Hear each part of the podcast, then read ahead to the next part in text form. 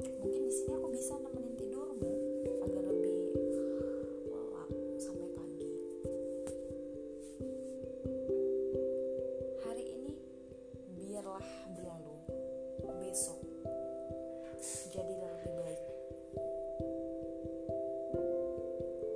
Bahagiain orang dan bahagiain diri sendiri.